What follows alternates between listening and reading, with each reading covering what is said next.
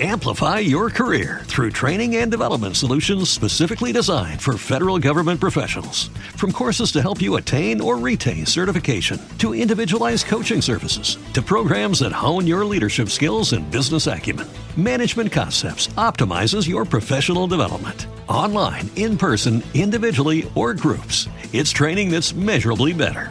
Learn more at managementconcepts.com. That's managementconcepts.com. So, gents, what I want to do to kick things off is ask you for a bold prediction because it seems to me that this season is impossible to predict. We're ripping up the form book. So, come on then, what's going to happen? All right, then. What about this? Haas are going to score a point. Oh, I'm with you on oh, that. Oh, yeah. The Haas is really strong. It looks really good.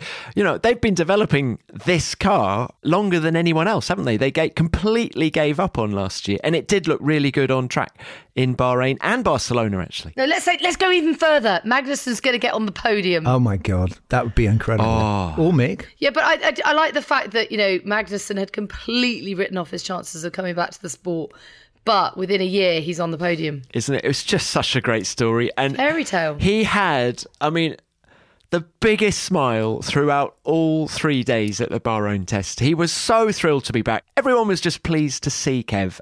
And then he goes and puts it fastest. Yeah, that was good. you know, the first time he drives the car. Just gold. But um, I think Ferrari have won the Winter World Championship, haven't they? Again. Yeah. Again. If what we've seen uh, in testing is a true reflection of pace, Carlos Sainz for world champion. That's my prediction. That is bold. Come on then, raise me on that one. One of you. um, uh, uh, Charles Leclerc.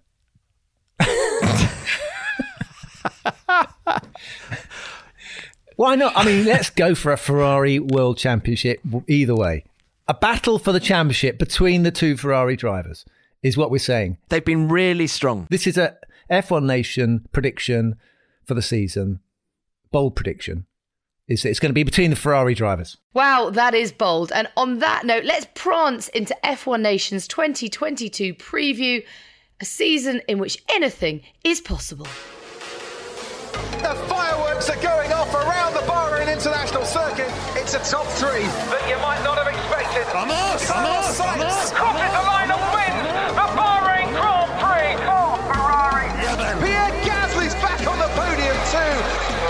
Guys. Very happy.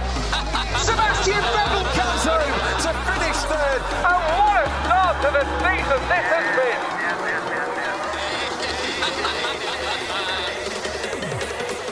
Across the line, Goes George Russell.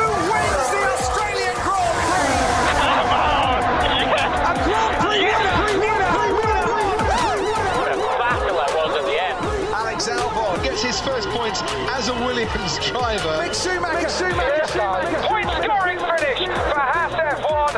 Congratulations to them. Let's go!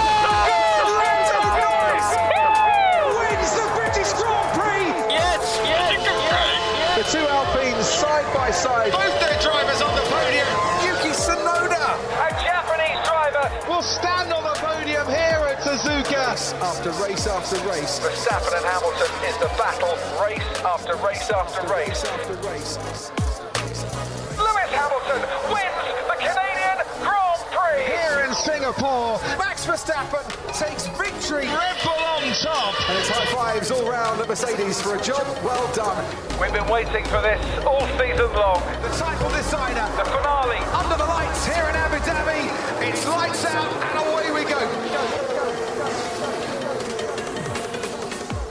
Well, what a season that would be. It's like we've been teleported to a year's time, and reflecting back on a truly bonkers season. Ah, Yuki Tsunoda on the podium at Suzuka. That would be good, wouldn't it? They would go mad. But I mean, it, it's uh, it was a year ago we lost Murray. Murray was famous for saying in F1 anything can happen and probably will. So you never know. You never know. Well, look, in this episode, we're going to talk about the big battles we're looking forward to in 2022 and who we think will be fighting for victory in the season opening Bahrain Grand Prix this week. And of course, Damon's got your questions to answer in Ask Damon. But first, I've just got back from three days of pre season testing in Bahrain. And my main takeaway is that we know nothing. I could have told you that a month We ago. We do, we do, Yeah. we do. We know, we know something. We know, we know Red Bull are good.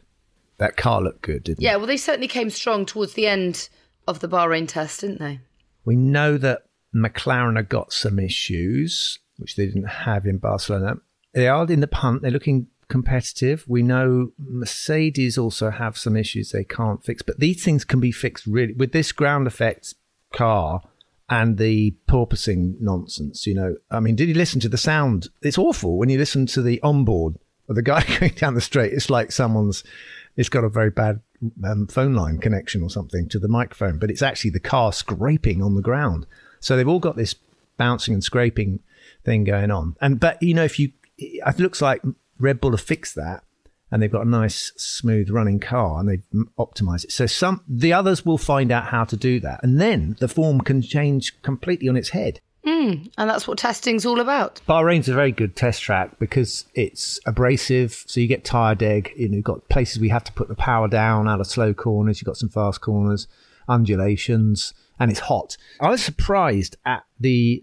I mean, this cooling thing is going to be really interesting because Mercedes have got some very new, revolutionary kind of way of cooling the using the intercooler, which they've stolen off a well, they've, they've borrowed or bought or something off of a, a company that makes rockets so they're able to reduce the size of their radiator. So they've got these very, very thin radiator technology. So, but I was I was looking at them and they were actually taping up the, the radiator exits. When you think about how hot it is in Bahrain, that's um, that's quite incredible that they're actually taping up the radiator exit. Let's talk about the season ahead then, with the help of Formula One experts from around the world. Well, given that we've kicked off with Red Bull, uh, let's talk Max Verstappen, the reigning world champion. He has the number one on his car, of course, and a new long term Red Bull contract in his pocket.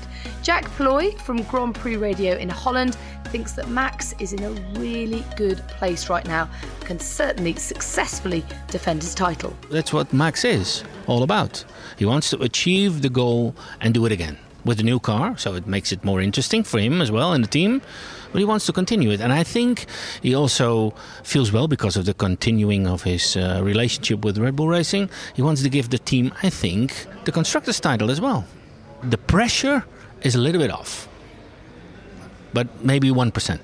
It was 110 and now it's 100 because I see him smiling. I, he's relaxed, and the tension was more last year because he wanted it, and now he has it. But I think it's good for everybody. Good for the team, good for him. That gives him, yeah, the opportunity to continue on that level. What he wants. He wants to win races. And that's what he is from his childhood. If you win enough races in the championship, you're world champion. Uh, a great Formula One mind, not so good at maths. Just 1% off. It went from 110 to 100. Oh right, well spotted. I'd be feeling pretty relaxed if I'd just signed a, a, a five year deal worth 40 mil a year. But Damon, how did you feel going into 1997 after you'd won the World Championship? How is that side of.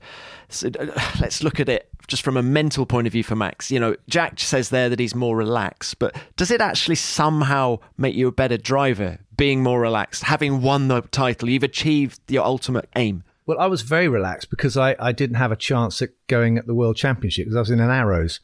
So I won the championship and then I had to move to a, a team at the back of the grid because that was all the scraps that were left by the time I was told I hadn't got a job for next year.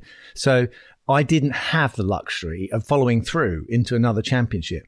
But it must help that you've got one in the bag, like Jack was saying. Jack's, Jack's identified it exactly. The the breakthrough is winning a championship.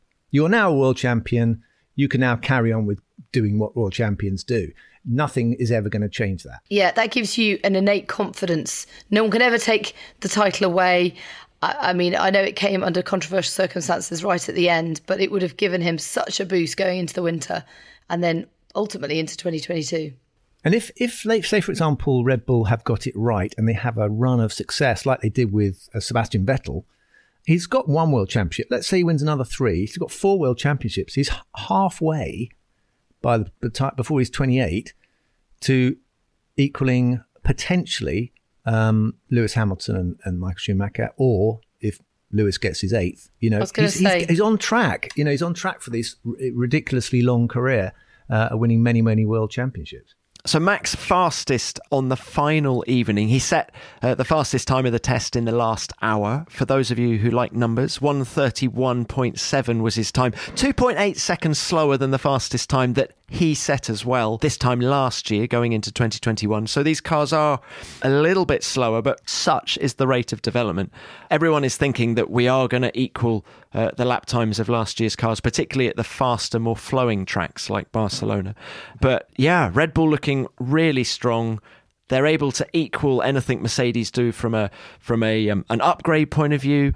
I think if I were Max Verstappen, I would be feeling very happy about my chances. Tom, you mentioned something about particularly at the faster tracks, because what seems to be coming out of the analysis from the last couple of tests is how these cars are very good in the fast corners, but a little bit more cumbersome. They are a lot heavier, getting on for, was it 800 kilos or something? Yeah, and they're 40 kilos heavier than last year. Yeah. Um, but they're also the, the, they're more cumbersome, let's say, in the slower they've got longer braking distances and in the slower corners. So from track to track, you're going to get a difference of how these cars behave. But the pointers are that it's going to be more exciting to race them from the point of view of you know you have to brake earlier and then the cars get a little bit more of a handful as you get into tighter corners. On to Mercedes now, and their slimline side pods were the talk of the test in Bahrain, but will they turn out to be an instant success? Here's Michael Schmidt from Germany's Auto, Motor und Sport. If you just look at the lap times and uh, look at the stories we were told during these tests, uh, you have to have doubts, but we had the same doubts last year. I remember it after the test, and then uh, Mercedes made a 180 degree turn and still won the championship. So you always have to expect from Mercedes uh, uh, to do the, the, possible and the impossible. They made their life quite quite difficult because they started with an early development ste- uh, step of their car in, in Barcelona, and then all of a sudden they presented us an almost new car, which is just a second development step. Step, but for them it was just a new beginning. I think that maybe in the first few races they might struggle a bit, but uh, later on I think they have the capability of beating anyone and obviously being in the in the mix for the championship. So, what these slimline side pods have done, um, it's given them more downforce, but with the extra grip has come more porpoising. So the bouncing was worse for this team in Bahrain than it was in Barcelona two weeks ago.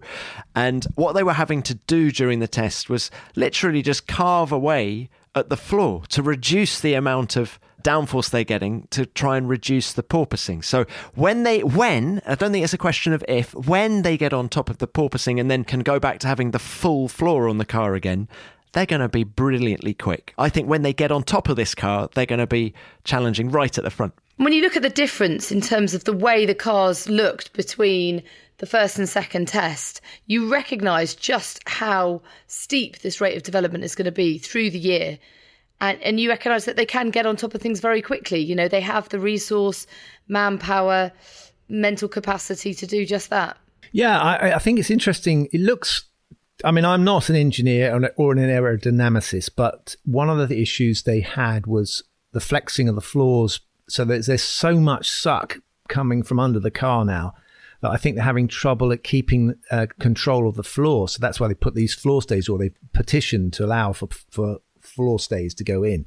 And if you look at the Mercedes, there's a vast area because they've got such slim side pods. There's not much there to hold the floor up. And it could be that they're getting more of this flex, which is creating a problem to control the aerodynamics of the back of the car. Um, so it could be that, that, once they get that fixed, then they will um, be able to control the downforce. And, and Damon, the more flex you get, I'm thinking back to the skirt era of, you know, the early 80s uh, the more flex you get, the more you're sealing the floor and the more downforce you're getting. I thought George Russell looked very good on track. Um, I went trackside on the final evening because he was doing some low fuel runs and they had various issues, which meant he didn't get a, a clean lap in. But very precise. I mean, hey, who am I to talk about driving styles and things? But he looked very precise, very confident in the car and outside the car he talks very well. I think he's. Well, he does. Yeah. He's been ready for so long, hasn't he? He's been very patient, I have to say. Handling things so well in the pen straight after a race. You know, it's been another disappointing time for him at Williams. Yeah. And it's all been about this moment. So he'll be chomping at the bit just to get racing for Mercedes now. And he's not he's not just all a cool head, is he? I mean, just you know, there's so, there's so many shots we've seen of him where he's shown emotion. Yeah, he's been really like in tears over disappointments and, and frustrations as well. You know, so he's he's passionate, um, which is which is good too. Do we think he's going to challenge Lewis day in, day out? Absolutely. 100%. You know, and you've got to remember he's coming at it from uh, a, a different perspective. And I think that will bring out the best in Lewis once again, as we talked about last year. The fact that Max was challenging Lewis in new ways, and that meant he in turn raised his game. You also got to remember that Lewis is going to come back hungrier than ever because he wants to leave the sport on his own terms, not those thrust upon him in the last race of the season. I think that's the most exciting dynamic on the grid. And, you know, expect fireworks. Right, most exciting dynamic. Is it the strongest driver lineup on the grid? Well, you'd have to. You've got the strongest, one of the strongest drivers of all time as your teammate. So that's one down, and the other one is one of the hottest properties, young talents as well. So yeah, I'd say definitely a very strong uh, lineup. Yeah, there. no, I agree. I agree. Mercedes yet again getting it right. In terms of driver lineup, we don't know yet whether they've got the design right, have we? Yeah. One thing I'd add to that is is that Lewis seems so comfortable now. You know, I think he's not. He won't feel pressure if if if George threatens him or is quick. I think he'd be able to cope with that. It wouldn't be the end of the world. He knows he's got seven world titles in the bank, and in you know, I think over a season, I think it's unlikely that George is going to topple Lewis. So I think he's comfortable. In fact, if anything, he's he's probably feeling better if he's got a fast charging uh, number two because you know anything that comes between him and uh, uh, and the Red Bulls or Ferrari, whoever else it is, um, the better. Yeah, I agree. Yeah, I I think George will be right on the pace in qualifying from the first race. I still think Lewis maybe over a race distance. He'll enjoy it. He'll enjoy that extra challenge. Yeah. The whole sort of package over 58 laps, reading the race, knowing when to push, when not to push. But that's experience. So Lewis has claimed that Mercedes are behind Red Bull and Ferrari. Do you believe him? I mean, based on your bold predictions at the start of the pod, you certainly do. Well, I, I do. I think again, if you take, you know, take what happened in Bahrain at face value, then he is correct. But it's, you know, seven days is a long time in motorsport, isn't it? And and Ferrari have made no secret of the fact that it's all been about 22. You know, having to endure those terrible races back in 20, it was all about this moment, wasn't it? And I remember Mattia Binotto saying, yeah, well, we'll be competitive in a couple of years and thinking, God, that feels a long time.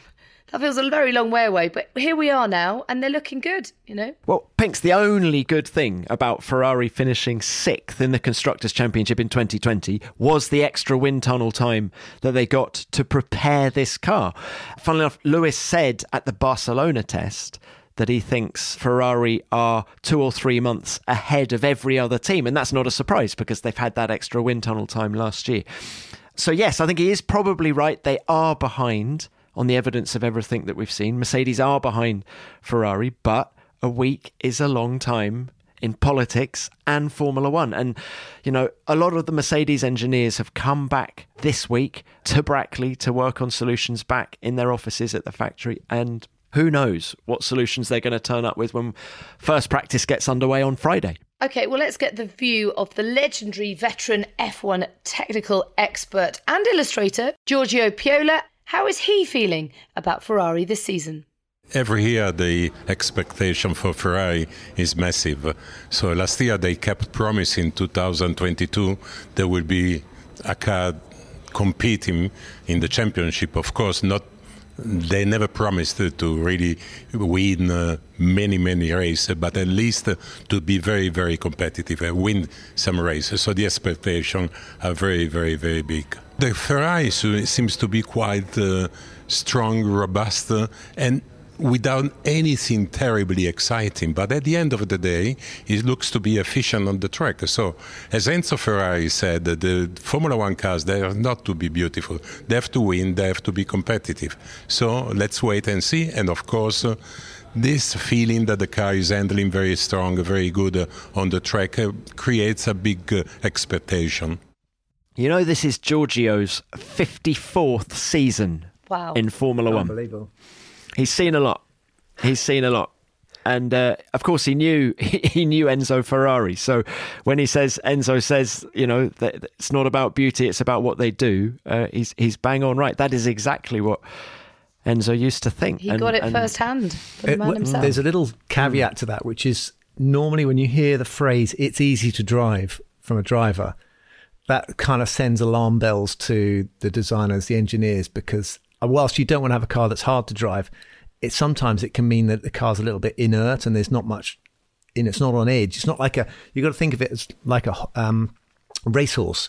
You know, it needs to be a little bit edgy, a little bit you know frisky, and there is there's a peak performance comes in in kind of sharp. If you think of it as a mountain range, you know, you can have long rolling hills which are lovely and easy to to get over, but you can have very sharp peaks. The thing about the sharp peaks is if you can keep it on the peak, you're going to be higher than the guy on the nice rolling hills. Well, that's exactly what happened with Max Verstappen last year, wasn't it? The peaky car that he got on top of, and others couldn't. You know, other teammates, Yeah. Perez being one of them. I mean, it certainly was a, a smooth pre-season for Ferrari, but Charles Leclerc keen to say that he's not sure where they are in the order. He still thinks that Mercedes and Red Bull haven't shown their true pace yet. Also thinks they'll be bringing plenty of upgrades, which we know to be the case. Is he just sort of playing down those expectations that Giorgio talked about? Because you know there certainly is a lot of pressure on the prancing horse. I think they're talking it down, but it's also worth remembering that they didn't bring any big upgrades to the Bahrain test. They were just honing the car that they took to Barcelona. So, assuming they bring some bits to the race, I think we might see. Uh, to the first race, we might see Ferrari take a, a- performance step forward uh, this coming weekend.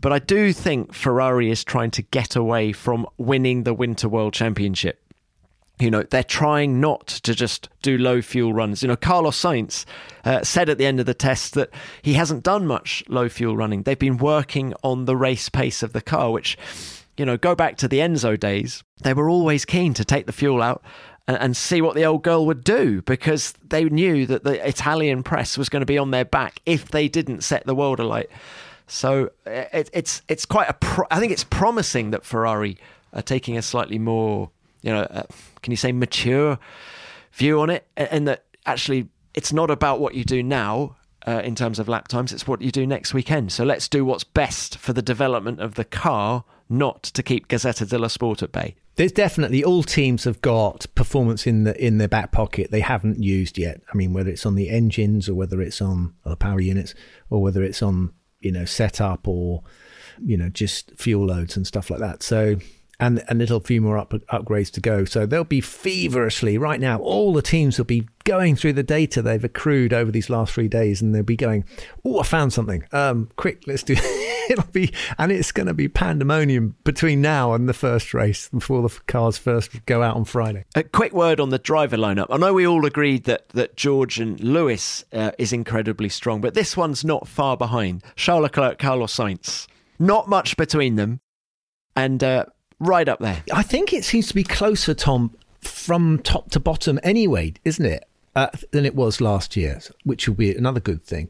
I mean, it seems to be the spread of time seems to be quite packed, compacted um, by these reg changes, which Well, is that's the that, that's the hope. not, you know, sometimes, well, put it this way if you go back to when uh, Ross Brawn came out with a double diffuser and, and Gents first ran the car, they suddenly realized they were two seconds a lap faster than everyone. And they had to hide it. They had to kind of conceal it, but it pretty became pretty obvious. So maybe that's a little. There's something in there that we haven't noticed, but but frankly, you know, it, it looks like the, the the grid is compacted more than uh, normally you'd expect after such a massive regulation change. Amplify your career through training and development solutions specifically designed for federal government professionals. From courses to help you attain or retain certification, to individualized coaching services, to programs that hone your leadership skills and business acumen, Management Concepts optimizes your professional development. Online, in person, individually, or groups, it's training that's measurably better. Learn more at managementconcepts.com. That's managementconcepts.com. If you own a vehicle with less than 200,000 miles and have an auto warranty about to expire or no warranty coverage at all, listen up. CarShield has a low-cost month-to-month vehicle protection plan that covers more parts than ever. Visit carshield.com/audio to find out how you could pay almost nothing for covered auto repairs. Drivers who activate this vehicle protection today will also receive free roadside assistance, free towing, and car rental options at no additional cost. Get your free quote today at carshield.com/audio. That's carshield.com/audio.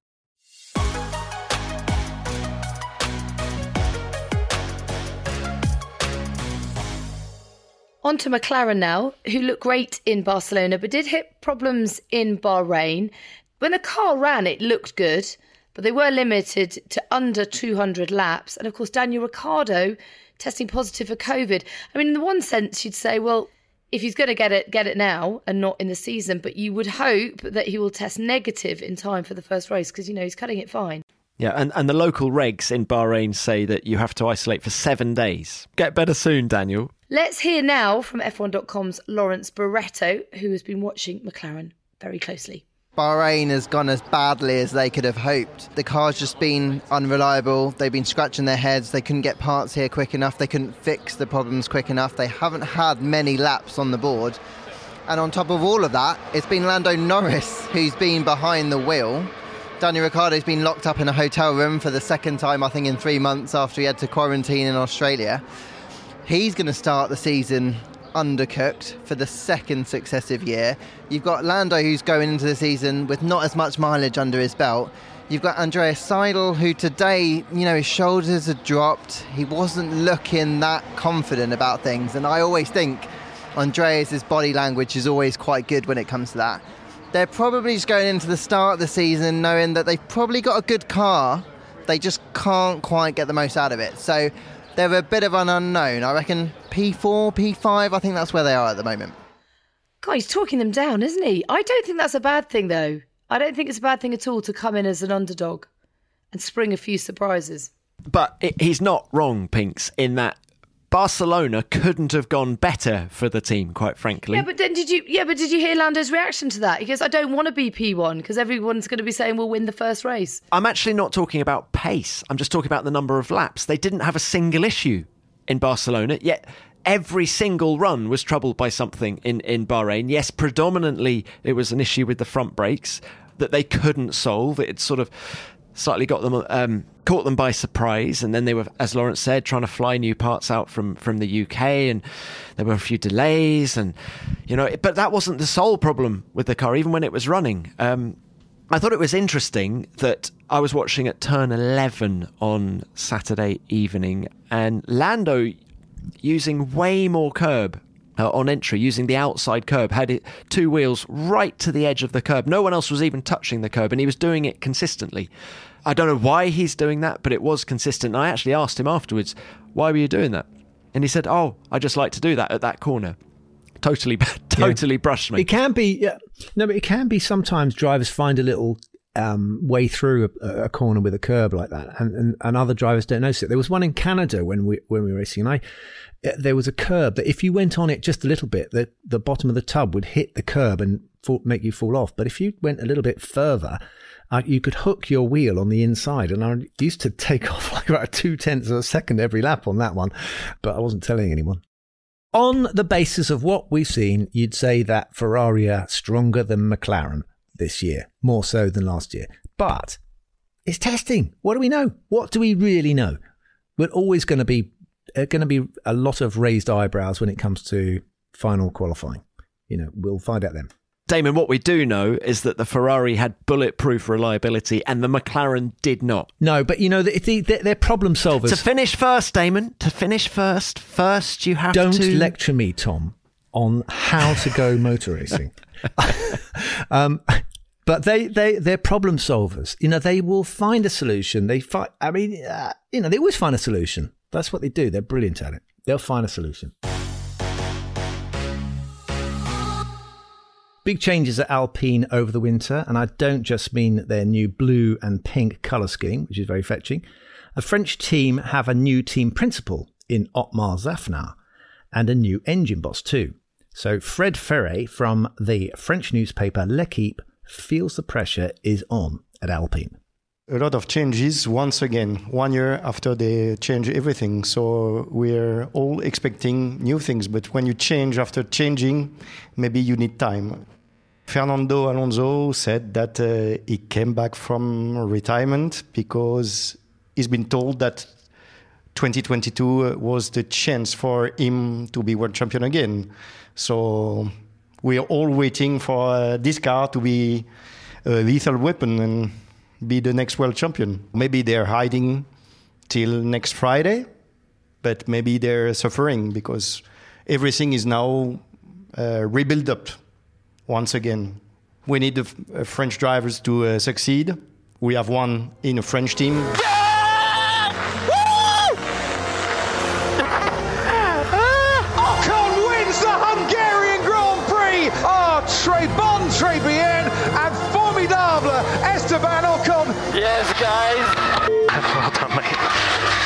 just won the Hungarian Grand Prix.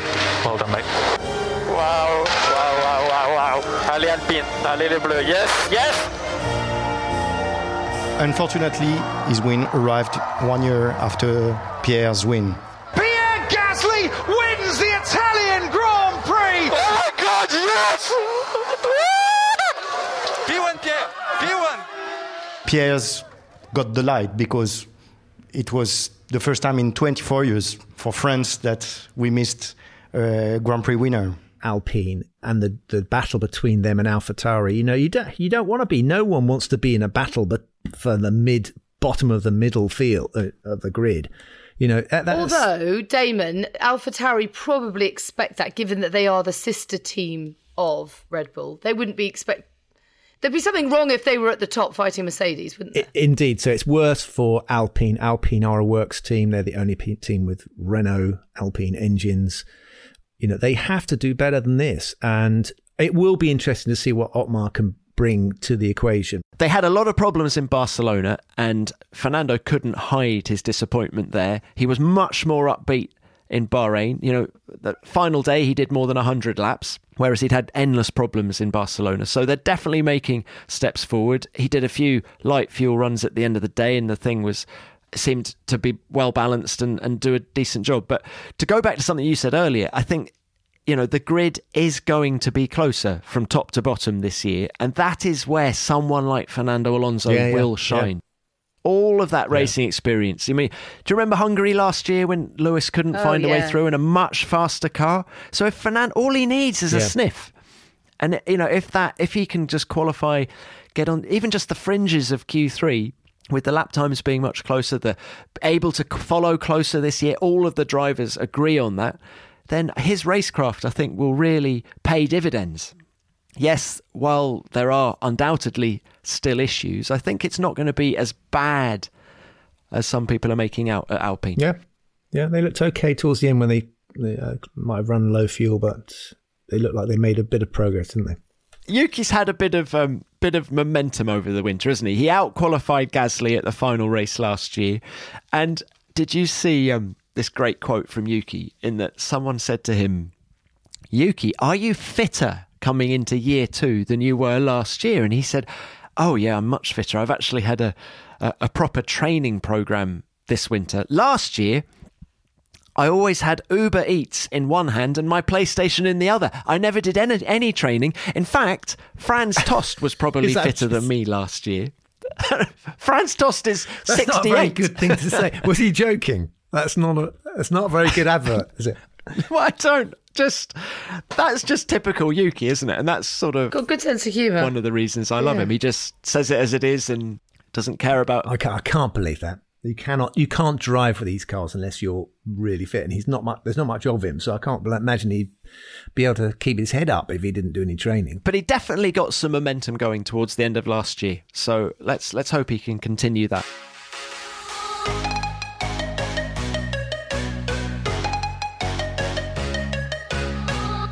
Right, let's move down the pit lane now to Aston Martin. Um, they had a relatively trouble free test in Bahrain, but it's still quite difficult to work out where they sit in the pecking order. Here's what Michael Schmidt, our friend from Auto Motor und Sport, thinks he's seen from Aston so far. At the moment, average, just like last year. Uh, we didn't see anything outstanding yet. Uh, the good thing is that their co- concept can't be that wrong because Ferrari is, in the moment, the fastest car with a similar concept, wide, long side pods. Um, on the other hand, you you don't see you know uh, flashes of brilliance yet in, in the Aston Martin. Uh, I think in Barcelona it was masked a little bit by their problems with the bouncing. They had to run uh, quite high in the rear and quite hard, which is the the worst combination. Um, but sh- according to them, they have pretty much solved it here, and. Um, but we, we haven't seen yet a sign which tells us yes, Vettel could drive for wins again. Last year he was driving for sixth, seventh, eighth places uh, normally, and it's obviously for somebody who has won so much difficult to, to show all his qualities uh, under such circumstances when he knows the best I can do is maybe P6 or something like that. So I still believe that there is fire in him, but it has to be ignited by a good car. Yeah, I don't think the fire burns quite as bright for Sebastian now as it did back in his heyday. But he undoubtedly brings something to that team, didn't he? Well, yeah, I mean, I agree with that. Except you know that, except that time when he was leading the, the German Grand Prix and it was wet, and was that when he was at Ferrari? You know, and he, and he dropped it. You know, you kind of go, he's even when he's had a chance at the front, there's still not the bulletproof kind of driver there. And um, so, yeah, I'm a bit, I'm, uh, I don't know. I mean, I don't want to be negative about Seb. I mean, it seems like he's a really good guy, but it's it's the fire's gone out somewhere, isn't it? After he left um, Red Bull, and he got beaten by Daniel Ricciardo in his last season at Red Bull as well. Yeah, I'd have to say I agree. I mean, I think he is doing great things in and outside of the sport, and and speaking up in a way that he didn't in the earlier stages of of his career. But Tom, you know, your earlier point about it's difficult to work out where they are in the pecking order. That's kind of how I felt about them all season. You know, you thought, are they going to do anything? And, you know, these huge promises from Lawrence Stroll take them back to greatness and such a significant, uh, iconic mark in the sport. But there's just something lacking at the moment. And um, I really hope, I really hope that that changes this year because, you know, they were on the back foot coming into last season and they never really recovered from those uh, those regulation changes that hampered both them and Mercedes. Could Aston Martin's goal then this season be to stay ahead of Williams and Alfa Romeo? Both those teams have new driver lineups, Valtteri Bottas and Zhou Guanyu at Alfa, whilst Alex Albon joins Nicholas Latifi to drive the radical looking Williams this year. So, how will they get on? Here's the view of Christian Menath from Germany's motorsportmagazine.com. Alfa has um, quite an asset with Valtteri. He's he's a proven driver. He's he's shown what he can do next to Lewis in qualifying. It was really amazing. With Zhou, I don't know yet. He looks like he's. Um, willing to do a lot, to work a lot in Formula One, and that's always very important, more important than probably in the junior categories. And on the Williams side, with Nicholas, I think he's a bit underestimated. We saw that at the end of last year, what he was able to do against George. Alex, he's got a second chance. Um, probably he can prove that Red Bull was wrong. Every time I'm standing next to the Williams, I see these side pods. They look a bit like stairs, um, and I always want to to walk up these steps. Um, that's really really cool from from the from the look itself the Williams is my favorite car, but from the technical side, I'm not 100% sure to be honest. Um, the Alfa is pretty interesting with the front wing design, producing probably a lot of downforce from the front wing, which could be a pretty good thing in this season because a lot of drivers are complaining about understeer. Uh, with this generation of cars, and if you're producing a bit more downforce with the front wing, probably sacrificing a bit of downforce from the floor, this could be helpful um, in overall performance. Well, let's hope that the Alfa is is reliable because it was certainly quick, but Valtteri and Zhou couldn't couldn't do more than a handful of laps it seemed during testing because it kept breaking down. But what we saw of it when it was running is that it's a really quick car. I think we're going to see Alfa Romeo when they get that reliable make a big step forward this year. There we go. Perhaps another bold prediction from me. Yeah, and and and Valtteri in another set of overalls. You know, it's going to be very interesting how he slots in there. And we've lost Kimi, of course. Kimi's moved on, but we've got another. They've got another Finn back in there. Um, so up against Zhou Guanyu, I think he should dominate that team, and, and, and we'll see how he grows and whether he can lead them somewhere. That is a really good point, Damon, because he's been so used to being that awful term that he hates, wingman, to Lewis Hamilton. Now to put him into the role as leader, it'll be fascinating to take on that role and and and lead the team in a way that he hasn't before. I mean, maybe at Williams earlier in his career, we, we might just see the best Valtteri yet. And, and of course, he's crossed the divide as well because he's crossed over from the Mercedes world, which he was as also also when he was at Williams, into the Ferrari world of uh, Alfa Romeo, and uh, he's crossed the Alps basically, isn't he? Switzerland, he's he's in Italy, he's he's on that side of things now. It's definitely an opportunity for Valtteri to build something, isn't it? He's on a three-year deal, and I, I definitely noticed at both tests how he, he wants his voice heard across everything that's happening, not just the car. Classic case being I happened to be in their hospitality area um, in Bahrain, and he oh, came in. Can you go back had... into hospitality units? Oh, you can. Yeah. oh, Tom. Yeah. yeah this yeah, makes yeah. a world of difference. Choice Yeah. of choice Well, of lunches. and- Oh, and a cup of tea. coffee in well, not a problem for you it, not a problem for you but my coffee intake just goes ramps up massively because you just oh, okay i'll have another one you know anyway the point is i was in there and valtteri came in and they had lots of guests teams had untold amounts of guests. It was quite extraordinary.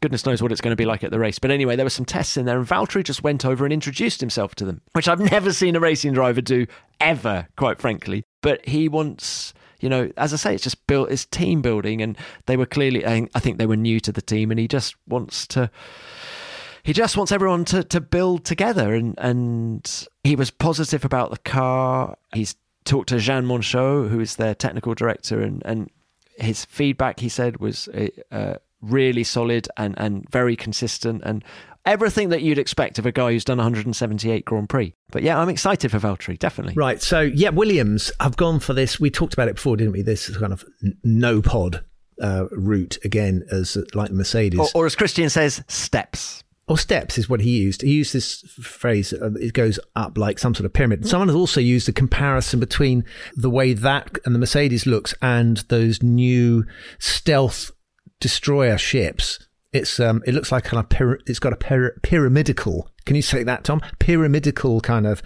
um, look to it as you look at it from the front.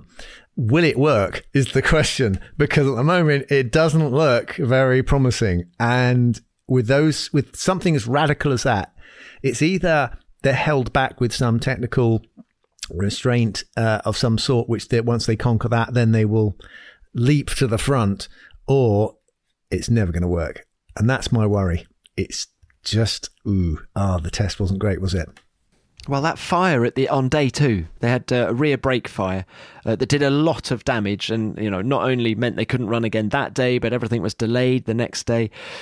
Yeah, a few a few little niggles that they need to sort out. But again, people tell me that the the car actually isn't too bad, and and Alex Albon has Alex Albon will never be more vo- motivated than he is now. You know that second second chance. Look what happened to George Russell, you know? It could be the launch pad he needs. Amplify your career through training and development solutions specifically designed for federal government professionals. From courses to help you attain or retain certification, to individualized coaching services, to programs that hone your leadership skills and business acumen, Management Concepts optimizes your professional development. Online, in person, individually, or groups, it's training that's measurably better.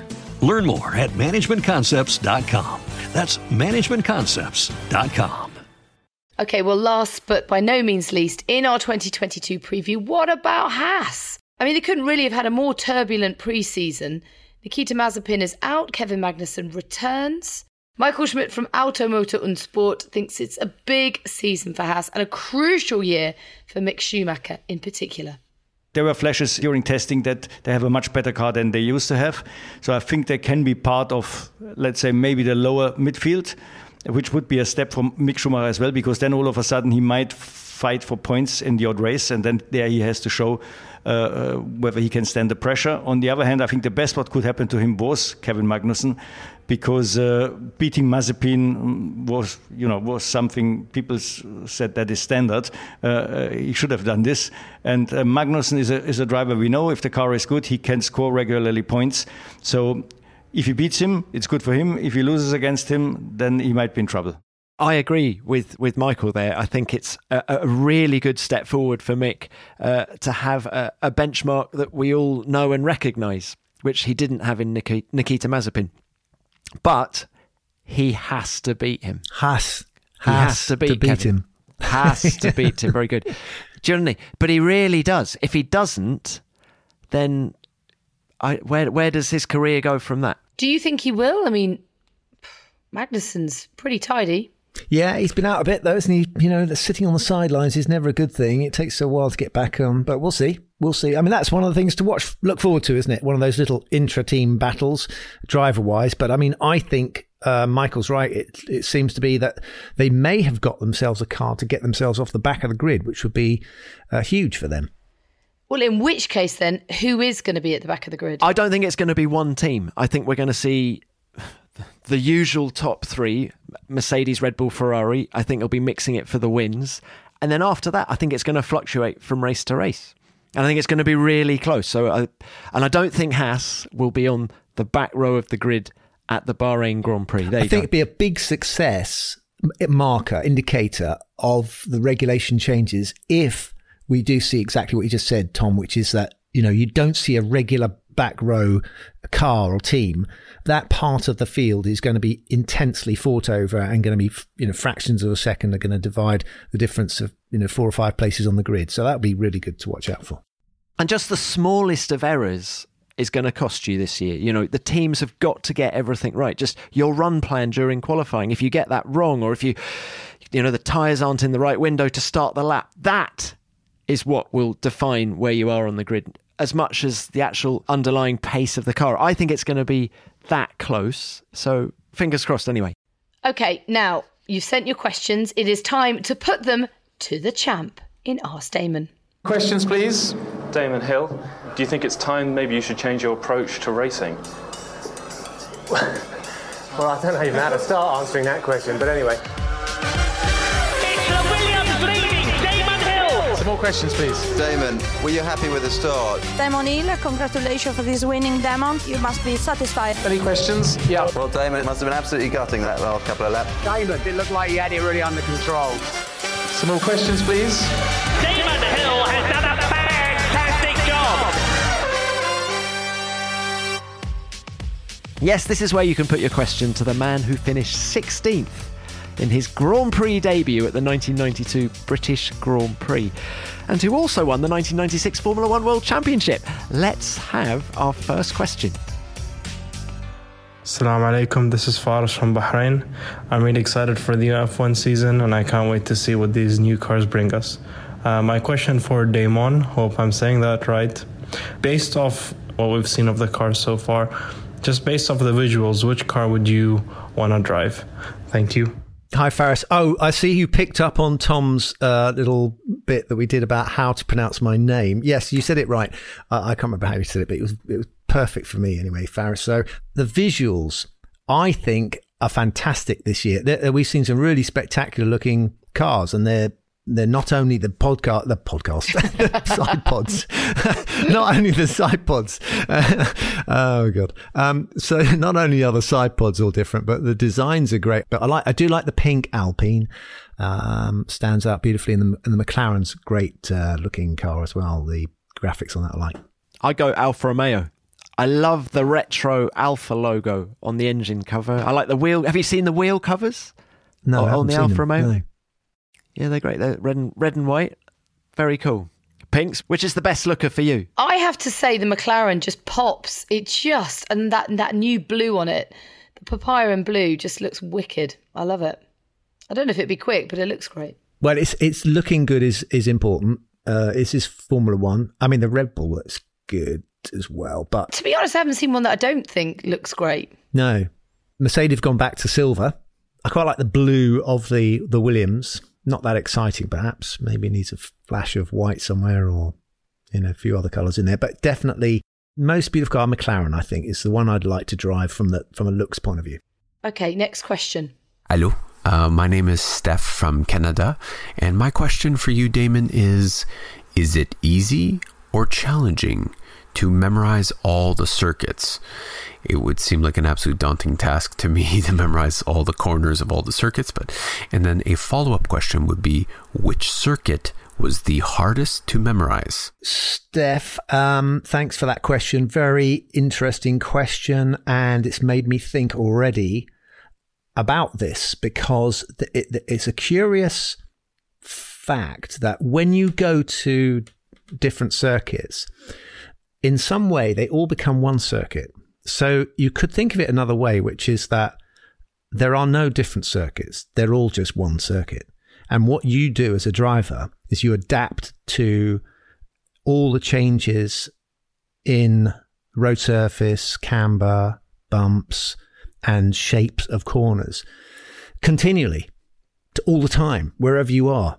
But you're right, there are there are differences, subtle differences, and you become intensely intimate with those circuits when you get there. From the moment you arrive, you are soaking up these subtle differences and how you remember them i think is unconscious so i don't think it's like remembering i mean if you said to me learn a list of names or learn a li- I would never be able to do it. But my unconscious is adapted for reading the road, literally reading the road. Although you, you can you can actually go through laps in your mind, which is very very difficult to do. But so I used to do that, and I would lie down before qualifying, and I try and do some laps in my head. But to actually get your brain to recall laps and corners it's it's your brain is very very easily distracted. That's why it's much easier when you're actually doing it because you can't afford to get distracted. Would you make notes so that you could sort of refresh your memory on the plane to a particular track? I don't know, changes in the asphalt, braking points, curves. No, you you you probably make notes more about the technical things. So the car itself. So if you there were things that you remember from last time you were there with this. So the setup of the car would suit certain setups would suit certain types of track better. It's like osmosis. You're kind of soaking it up when you get there. And the conditions always change. Grip levels always change through the race weekend. They're never the same um, from lap to lap. I think Steph asked what the most difficult one to learn was, didn't he? Yeah, I think I think Suzuka was the first the, the circuit I went to f- where I, where I first saw. Oh my, because it's long. It, you know, it's a good point. You know, it is hard. There's more of it, so you get less laps. If you imagine there's a corner with a circuit with only three corners, you're going to do more repeats of that than if you were to do a circuit like the Nurburgring with with a massive number of corners. To get it, to just remember that circuit and which corner you're coming up to, you're going to get less chances at each corner. So yes, the longer the lap, so like Suzuka, it's got a lot of corners, long lap. It's harder to learn because you're gonna you're gonna take longer to get back to it again, to try it again to get it right. And I think we've got time for one more question, please. Hi, Damon. This is Bob Feiner in Austin, Texas. I don't know if you remember me, but you were at my house for a small fundraiser for Down syndrome in 2015, just before the Austin Grand Prix. Uh, I hope Oliver and the rest of your family are doing well. And at that event, I asked you who on the grid at that time, who has not won a world championship, will be the next world championship winner. And you immediately said Max Verstappen, who I think was 17 at the time. So now I'll ask you that question again. Who on the grid today who has not been a world championship winner, will be the next world championship winner. Thank you. I didn't think it'd take a genius to spot Max. You know, he was he was right on the game right from the word go. So, but anyway, I'm glad he's finally done it and proved me right. So, uh, Bob, uh, lovely to hear from you again, and uh, hope that everything's all going there well there for your work with Down syndrome as well. And it was great to meet up. As fill in just a little bit with uh, people, listeners on our podcast who don't know, my son's got down. My eldest son has Down syndrome, so we've done quite a lot of work with fundraising around that um, and discussing different ways of approaching uh, how to to to best provide for people with Down syndrome. So that was that was part of what I was doing there in Austin. And yeah, the next question is who is the next guy who is going to or girl, you know? But at the moment we've running, we haven't got any candidates on the girl front, so it's going to be one of these people we have on the grid. And I, I the name that comes into my head and I always think we talked about the unconscious before. The name that comes into my head is Charles Leclerc. Is that as clear cut in your mind as, as Max was back in 2015? No. Well, I'm actually going to say George Russell. I think he's a world champion. That's a good one. making. Thanks for those uh, questions. They're brilliant questions. But if you'd like to get your question answered, record it using the voice recorder app on your phone or your computer and send it to my new email address, askdamon at f1.com. Right, chaps, before we go, and by the way, I can't wait to see you both in Bahrain. I'm flying out tomorrow. I want to find out who you think is going to take the win. And in fact, let's have the whole podium in Bahrain. The whole podium from top to bottom. Are we going top to bottom or bottom to top? Well, you're right. We do it in the traditional, in reverse order. Now, announcing the results of the Bahrain Grand Prix 2022 podium in reverse order. Tom Clarkson. Uh, in third place, Lewis Hamilton. In second place, Max Verstappen. And winning his first ever Grand Prix in Formula One, Carlos Sainz is the winner. I'm writing it down. That is my podium. What about you guys? I'm going to say in third place, George Russell. In second place, Max Verstappen. And in first place, Charles Leclerc. Okay, my go. So I'm saying it's Carlos Sainz, Charles Leclerc, Max Verstappen. Oh, I quite like the sound of that one. we actually. haven't mentioned Sergio. He hasn't got in there. I, uh, but anyway, it's too late now. I've done it. Well, that's what we think. And we haven't got long to wait until the first podium of the year is going to be there for real in Bahrain. And thank you to everyone who contributed to the show to Jack, to Michael, to Giorgio, to Fred, to Lawrence, to Christian. And thanks to you for listening. Well, thank you very much, gentlemen. What a lovely way to start the day to have a good old natter about F1. And we are back in race week. I can't believe we're saying that after a long winter. We will be back on Tuesday, the 22nd of March, with the last word on the Bahrain Grand Prix. F1 Nation is produced by Formula One and Audioboom Studios.